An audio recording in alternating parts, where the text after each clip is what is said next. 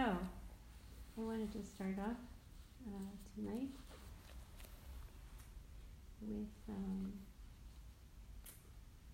hmm, a writing by Wendell Berry.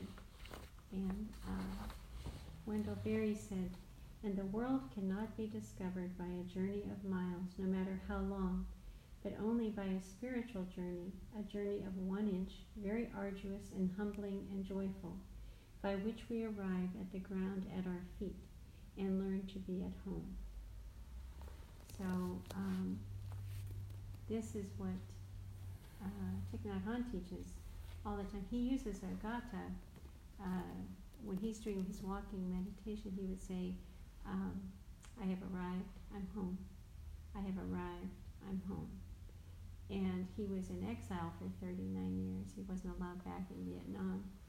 And uh, so it was very meaningful, uh, very important that he could find his home anywhere that he was. Uh, and the Buddha, the last one of the last teachings of the Buddha was the sutra on taking refuge in the island of the self.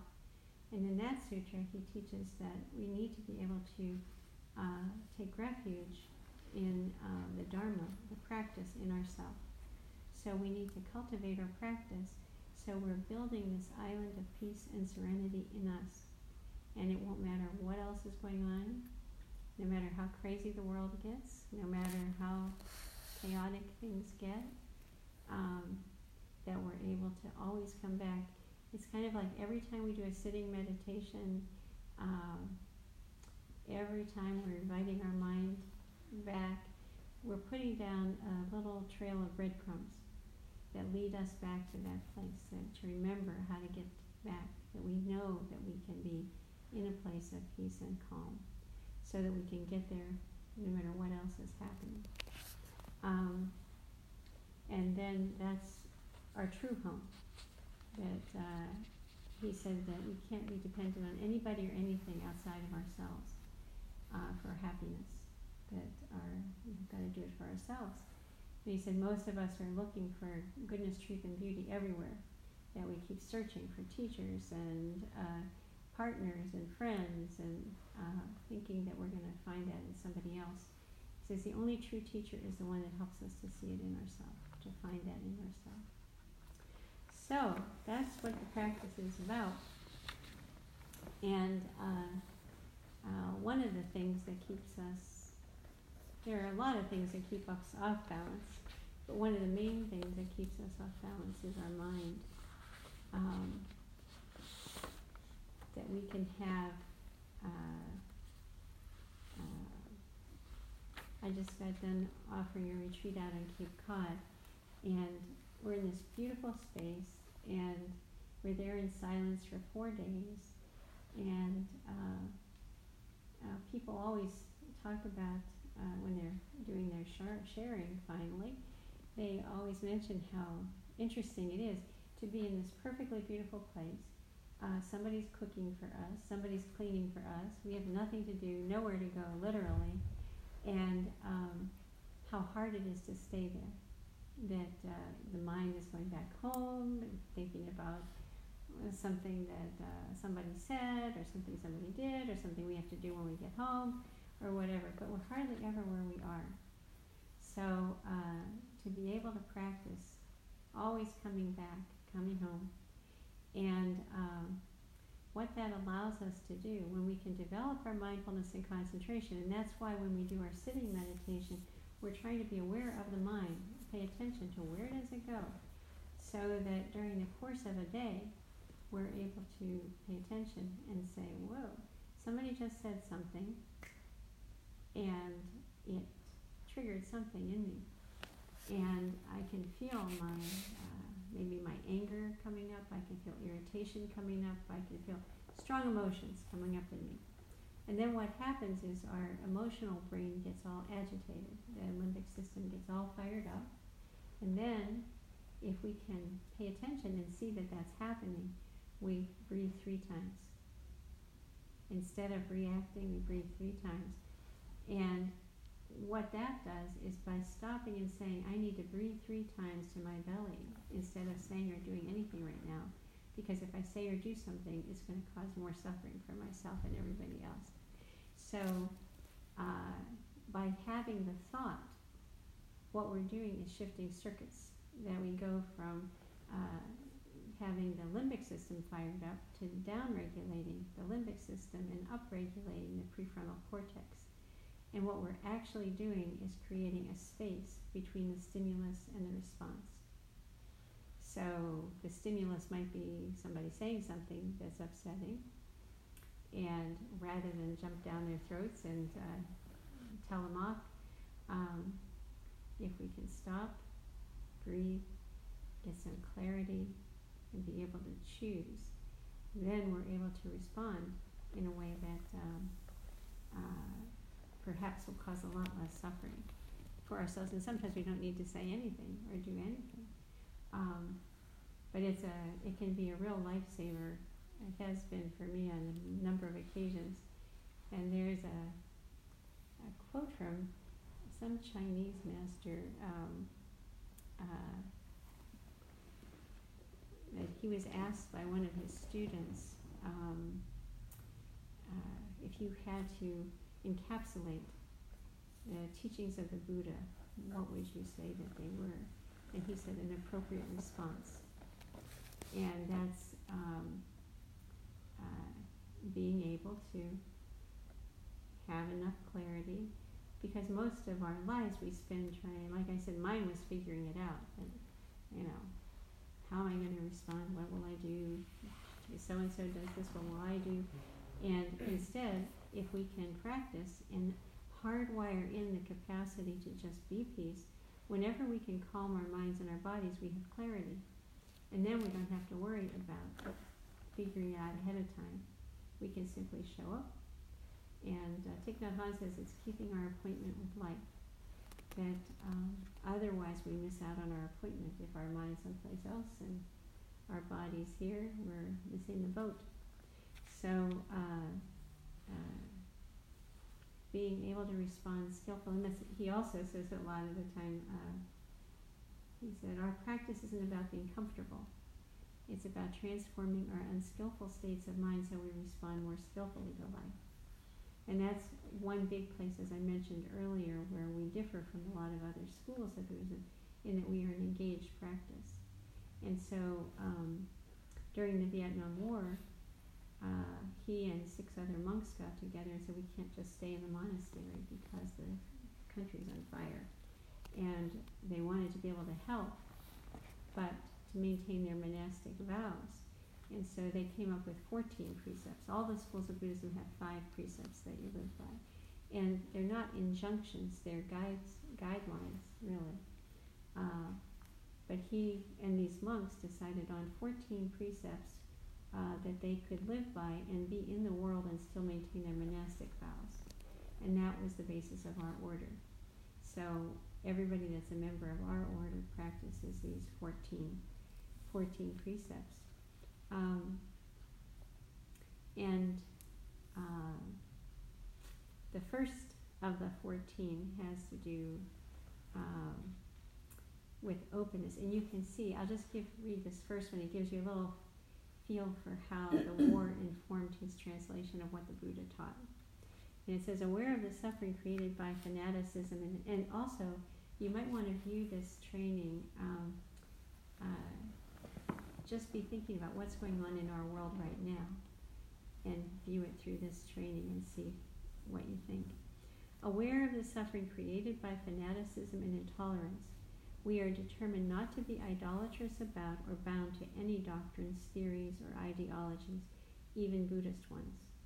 We are committed to seeing the Buddhist teachings as guiding means that help us develop our understanding and compassion.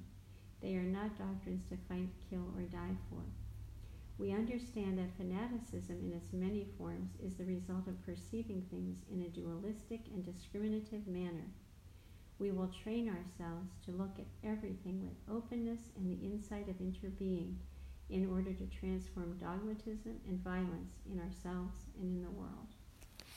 So, um, I don't know if that makes sense in terms of um, we're living in a time where there's a lot of divisiveness and um, uh, duality. And it says here, um, we can understand that fanaticism in its many forms is the result of perceiving things in a dualistic and discriminative manner. So our practice is to look deeply enough to cut through any kind of um, uh, developing a them and us mentality.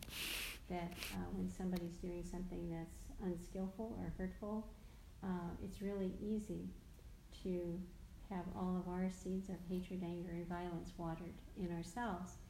Um, when, if we look deeply enough, we can understand that that person is really suffering. Happy people don't make people suffer. Um, and we don't have to allow anybody outside of ourselves to strengthen our own seeds of hatred, anger, and violence. Because every time we fall into that, that's getting stronger in us. That those things are getting strengthened. And so uh, it doesn't mean that you condone bad behavior or that you don't do anything to um, stop people from uh, doing things that are hurtful. But we don't have to hate them. That's the difference. We don't have to be angry or hate them. We just uh, do it out of love. And that's further explained in um, the ninth and tenth of the trainings. The um, uh, tenth training says that um, uh, the essence and aim of a sangha is the realization of understanding and compassion. We're determined not to use the Buddhist community for personal power, profit, or transform the community into a political instrument. So, um, in our community, we don't uh, advocate for any political party or any side. We don't take a side. But uh, then we're also told in the ninth training, um, we will do our best to speak out about situations of injustice. Uh, being a spiritual community, we will do our best to speak out about situations of injustice, even when doing so may cause difficulties for us or threaten our safety. So we have, uh, we're encouraged, um, and that's where the engaged practice comes in.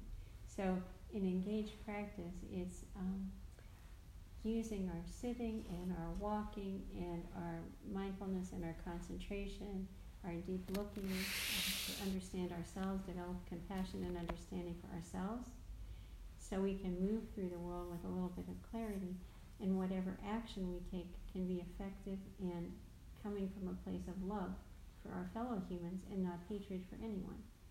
Uh, that's the challenge but it's um, uh, a little different. Some some schools of Buddhism have are basically focused on individ- individual enlightenment, and um, because ours is a Mahayana tradition, it uh, and we talk about the Bodhisattva vow is to help other beings.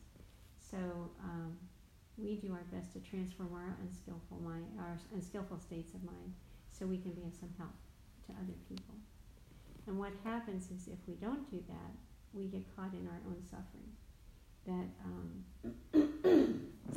uh, Franz Kafka said, you can hold back from the suffering of the world, you have permission to do so, and it is in accordance with your nature.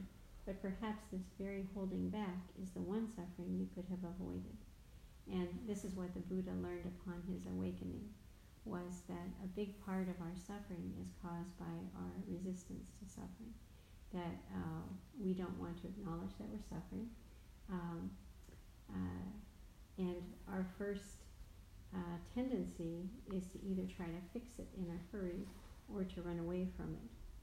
Um, Henri Nouwen, the Dutch philosopher, the Dutch theologian, um, he said, Let us not underestimate how hard it is to be compassionate. Compassion is hard because it requires the inner disposition to go with others to places where they are weak, vulnerable, lonely, and broken. But this is not our spontaneous response to suffering. What we desire most is to do away with suffering by fleeing from it or finding a quick cure for it. And when I read that, I thought that's what we do with ourselves that uh, it's not just about being with other people's suffering. It's about being with our own. That none of us like to go where we're weak, vulnerable, lonely, and broken. we don't like to acknowledge that. That vulnerability is scary to us. And so we try really hard to either flee or fix it. Um, and uh, uh, in our trainings again, and the reason I'm sharing these trainings with you is because they're beautiful guidelines for uh, practice, for navigating through uh, very difficult times. Uh, where is this one that I'm looking for? There it is. I saw it. That talks about being with suffering, the fourth training. And initially, when they came up with the 14 precepts, that fourth one was about uh, being with other people suffering, how we need to be available for other people. And um, they revised these probably about 10 years ago. And Thich Nhat Hanh says we really have to change this because it needs to be, we need to deal with our own suffering first so we can be available for other people's suffering. So the fourth training says aware that looking deeply at the nature of suffering can help us develop understanding and compassion we are determined to come home to ourselves, to recognize, accept, embrace, and listen to suffering with the energy of mindfulness. We will do our best not to run away from our suffering or cover it up through consumption, but practice conscious breathing and walking to look deeply into the roots of our suffering. We know we can realize the path leading to the transformation of suffering only when we understand deeply the roots of suffering. Once we have understood our own suffering, we will be able to understand the suffering of others. And so um, when he talks about we have to get to the root of the suffering, um, most of us like to stop at the surface of the suffering. Uh, I'm suffering because my boss is a jerk, and we just let it go at that. Uh, instead of looking more deeply to maybe understand that perhaps our boss re- brings up all kinds of mental formations uh, that habit energy and conditioning that we had because there was somebody in our life that was very similar to our boss that triggered all of that in us that didn't treat us very well or whatever. But the more that we can understand, the less we have to get thrown off balance by uh, anybody or anything outside of ourselves.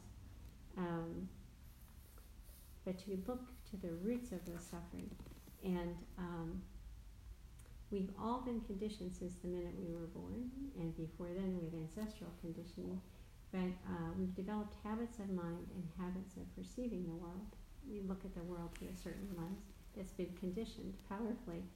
And um, it's really fascinating when we start really practicing and looking deeply at, wow, the stories I make up um, uh, to explain things, to explain my life, to make sense out of things, to have a beginning, middle, and end to things. Um, and uh, at one of the retreats that I offered, I remember a woman coming in and uh, she was afraid to be happy. Um, she had, was convinced every time she got really, really happy, something awful would happen. And so she really didn't want to get too happy kind of kept a lid on her happiness. And when you look at this, and, and this is the part that's really fascinating too, is we can look at other people's mental formations and it's pretty clear where they get caught. It's pretty clear what the root of the problem.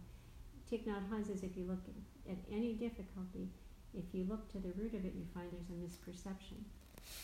And in this case, there were a number of them, but um, if you can look at this belief system, the story that we make up, it's as if I were to say, uh, oh, uh, I wore blue socks and I passed that exam, so every time I have an exam, I've got to wear blue socks. I make a connection between things that really don't have much to do with each other, but I make up the story. So she made up the story that because I'm happy, bad things happen. And what she was missing out on, the misperception, was that life was happening. It had nothing to do. It's kind of like one misperception is, well, it's my happiness that controls the universe. Uh, you know, uh, I need to keep a lid on my happiness and do the world a favor so that nothing bad happens. Uh, that's what we do. I mean, we really have this illusion that you know where we can be delusional. I can remember years ago I was in a car accident and I was on 195 up in Providence, uh, I had just pulled up onto one ninety-five, it was rush hour, cars were stopped, I stopped, and the truck behind me had no brakes and just plowed into the back of my car. So, there I was standing on one ninety-five without a car, and I thought, there's something wrong with this picture, you know, you're supposed to have a car when you're here. And, um, it was hysterical because, yeah, you see the humor in it for sure. Especially there. yeah, exactly. I mean, it was just so bizarre. And then the part that was so pathetic in retrospect, it's really funny in retrospect. At the time, it wasn't funny, but in retrospect, it is because the first thought in my mind was, oh, if only I'd left work 10 minutes earlier, I, this wouldn't have happened. And so it was like I was kind of tele, telegraphing to all these people dr- driving by, seeing this woman without a car on 195, that you know you've mistaken me for somebody who wasn't in control of the world. Uh, I really, I could have left work ten minutes earlier, and nothing of this would have happened. You know, it really. Where was your car? Pardon? Where was your car? Oh, the car was there, but I had to get out of the car. Oh, I'm you know. sorry, I Yeah, it was just wrecked. It was just a mess. so, um, uh, but there I was standing there, and you know, it just you know when there's an accident how things get really bizarre. So um, it was really uh, an interesting experience, and it was just so, you know another pathetic attempt to feel that we're in control of things that we're not in control of. That um, and that's true of just about everything in in reality. And so part of our practice is getting very comfortable with not knowing. We don't know what's going to happen. And in our culture, we'd like to, we've been conditioned to think we need to get the right answer and we need to know uh, things. But when you can rest in not knowing, it makes everything more interesting. It's like, uh, wow, who knows what might happen? And it leaves infinite options open, which is kind of nice um, once you get over the terror of feeling out of control. Uh, it's really fun, really. Um, so I think that uh, the whole idea of being able to be with our suffering and not running away and not being afraid of it, uh, Thich Nhat Hanh it's like we need to embrace it, any kind of difficult emotion, like a mother would a baby. That it's like you have a crying baby, and you need to look deeply and see what does it need. Do- You know, does it need a diaper change? Does it need to be fed? Does it need what it needs? If you don't do that, the baby screams louder. And so sometimes we just get a sense, and this is what, when the Buddha taught the Four Noble Truths, he taught that suffering exists, there are causes of suffering, there's a cessation of suffering, and the way out is the Eightfold Path. Those are the Four Noble Truths. And suffering in Sanskrit is dukkha. And dukkha is translated directly as being unsatisfactoriness. And when I learned that, it was such a relief because I said, oh, it's only my opinion. Unsat- who says it's unsatisfactory? Here I am saying, oh, the universe is making a mistake. Uh, this is really not satisfactory. Things should be working out differently than they are. And what the Buddha recognized upon his awakening was it was that uh, aversion to what is, our resistance to accepting uh, what is, that causes a huge amount of suffering. How much, how much of our life we've been resisting? I want things to be different than they are. I have an idea of what my life is supposed to look like, and this isn't it. And so, therefore, I'm going to be unhappy. Um, you can be. uh, and Thich Nhat Hanh says, when we have a definite idea of what happiness looks like, we have do, we're doomed. Because we could have a thousand opportunities for happiness knocking at our door, but because they don't look like what we think happiness looks like, we're not open to them. And I had a perfect example of this not too long ago. Um, I had a friend who was downsizing, clearing out things, and whatever. And uh, she said, I just can't believe I can't let go of these things. There are so many things that I have this attachment. I just can't let go of old journals and things like that. And I said, Well, you know, what is it that keeps you holding on to them? You know, what is it that you uh, uh, feel is at the root of it? And she said, I feel like it's not complete. It's, things need to be completed. And I said, Well, what would that take? And she said, uh, A complete redo of my life. I thought, whoa. And so we talked about that a little bit. And again, it was um, uh, that her life had not worked out the way she had envisioned it. And so she was clinging to this ideal of what she thought it should look like and creating so much unhappiness for herself. And when we can accept the fact we all come into the world with certain challenges. I don't care how much money you have, I don't care where you live, I don't care. We all have different sets of challenges. It's just the way life works. And um, we need to be able to accept it all. And I've talked to some of you before about the fact the Buddha taught um, the vicissitudes that you have praise and blame and loss and gain and fame and disrepute, um, all of the things that appear to be opposite, when in fact they're all just part of life. We look at them all. This is where you get into that first training about the dual, dualistic view, discrimination and dualism.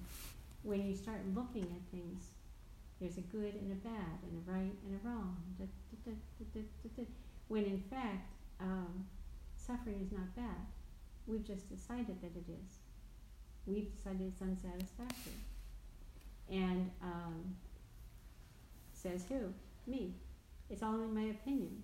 When I can accept, like I keep saying that, I really wish somebody at my birth would have given me this list of the vicissitudes and said, this is what life looks like, get with the program.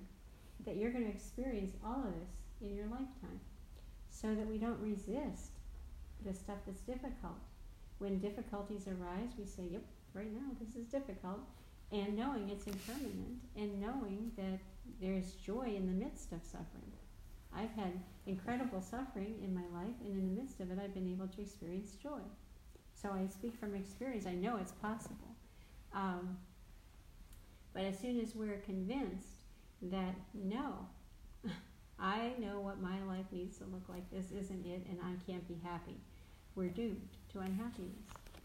Um, when we can let go and say, wow, it's just like I remember years ago, I had a very good friend who was single, and uh, she would get upset around the holidays and say, oh, I dread Thanksgiving. Thanksgiving's coming, and I'm going to be left out again, and I won't have anywhere to go, and I won't, you know, and she would just be totally beside herself. And I said, have you ever invited anybody to dinner for Thanksgiving? she was like, no. Yeah. She was waiting to be invited.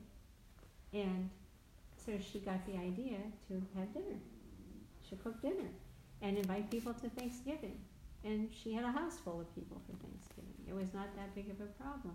But when we have decided that no, mm, I don't live kind of an Ozzie and Harriet life, and my family doesn't look like a Norman Rockwell painting, then there's something wrong. I'm doing it wrong. And uh, I need to suffer. So this is the beauty of, I feel, I feel it is anyway, for me, the beauty of what the Buddha taught was uh, to be able, again, Manjushri, the Bodhisattva of great understanding with that sword that cuts through illusion, uh, that helps us to cut through the surface of things, to see where we're caught. That, wow, it's just my idea of what this should look like. And what kind of options and opportunities do I have if I let go of this story about myself? Um, we limit ourselves so much, and it's the path of uh, liberation we can be free. So, um, in the times in which we're living, like I said, I just thought I would offer um, these uh, few trainings tonight. Uh, and like I said, the trainings, the 14 trainings are available at any one of our monasteries online. If you go to Deer Park Monastery or Plum Village or anywhere, they have copies of the 14 trainings. And to me, they're just such great reminders. I read through them and I think, oh yeah, um, there is a way out of this uh, this dilemma that I'm uh, stuck in. And at a time like like I said, we're living in a time where things are so divided and uh, people choose up sides. You know, right now we're doing the Supreme Court thing, and people already decided. They have they're in the middle of supposedly deciding, but they everybody's decided. Um, so uh, we're really powerfully conditioned to um, be attached to our views. And um, it really causes war. That's one of the, that's why, like I said, all of these trainings are the product of Thich Nhat Hanh looking deeply at the causes of war. And uh, he's giving us helpful hints as to how to not create wars in ourselves, how to not be at war with ourselves, because um, uh, what happens is we can let go of one habit uh, and then get another one right in its place. I remember that uh, when I first started practicing, I uh, realized that I had been raised in, in a place that was very judging and critical. I had people in my life that were very judging and critical, and I had taken that on. And um, uh, when I first started to practice, and I saw through that, and I could see that it didn't have much to do with me. It had to do with the people that were suffering. The people that were being judging and critical were really not happy people. And uh, that was the misperception that was at the root of it. But it was also um, really funny in a way to me that when I had this insight, the next thing I was thinking was how guilty I felt about having been so hard on myself for 40 years of my life. you love it? I'm, that's the mind, right? I'm not used to being happy. I've got to figure out a way to keep myself stuck. And so I'll just feel guilty about having been so hard on myself. And luckily, I it didn't take me long to see through that one. And I thought, wow, this would be really outrageous. This would be so ironic if I spend 40 years being stuck and then I spend the next 40 feeling guilty about having been stuck for 40. that would really be not smart. You know, I need to really uh, get myself out of this one. So when we can really rethink our relationship with suffering, when we can see through and see that it's always impermanent, it is impermanent, and um, uh, the resistance to suffering causes more suffering than the suffering itself by far um, we have to develop courage to do this practice. It really does require some courage. Um, and like I said, to be in those places, those vulnerable places in ourselves, and be able to be honest with ourselves and each other. Um, every human being, I mean, it was, it's so wonderful to come to a place. Wendell Berry said it's very humbling, arduous and humbling and joyful. And the humbling comes when we recognize we have everything in common with 100% of everyone that um, in Buddhist psychology we have a stored consciousness that stores all of our experience and all of our mental formations. We have the seeds of anger and hatred and love and kindness and everything. We have the potential for everything. And depends on what things get well nourished, that's what manifests in our mind consciousness. So to me, that was wonderful news because those things, the most unwholesome seeds had been well nourished in my consciousness and then it was up to me to make a point of keeping my mind in a place to nourish all the highest and best things in myself. Uh, and we can do it for ourselves, which I love. But um, to be able to see through it and not not resist any of it, and just accept it all as being part of life. So I just wanted to end with a poem, and this one is by uh, William Martin, and he said, "Love is the basic energy of life." Nothing can stop your love from growing because everything is fuel for its fire. Like a tree that bends easily in the wind, it accommodates to the natural events of life and does not become overwhelmed. It uses the times we call good to fashion dances of joy. It uses the times we call bad to create the depths of our compassion. Nothing is wasted, nothing is lost. So it's the goodness of suffering that uh, as long as we're learning something, and as long as we can use it to expand our capacity for compassion for ourselves and other people, we can love ourselves and everybody.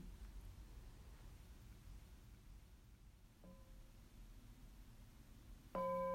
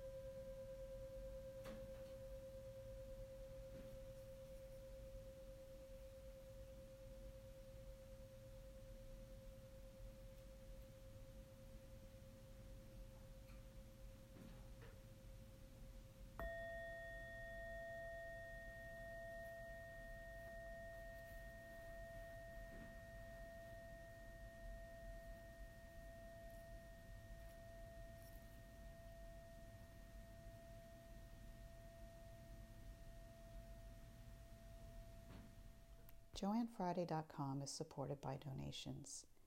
If you'd like to contribute, visit the donations page on JoanneFriday.com.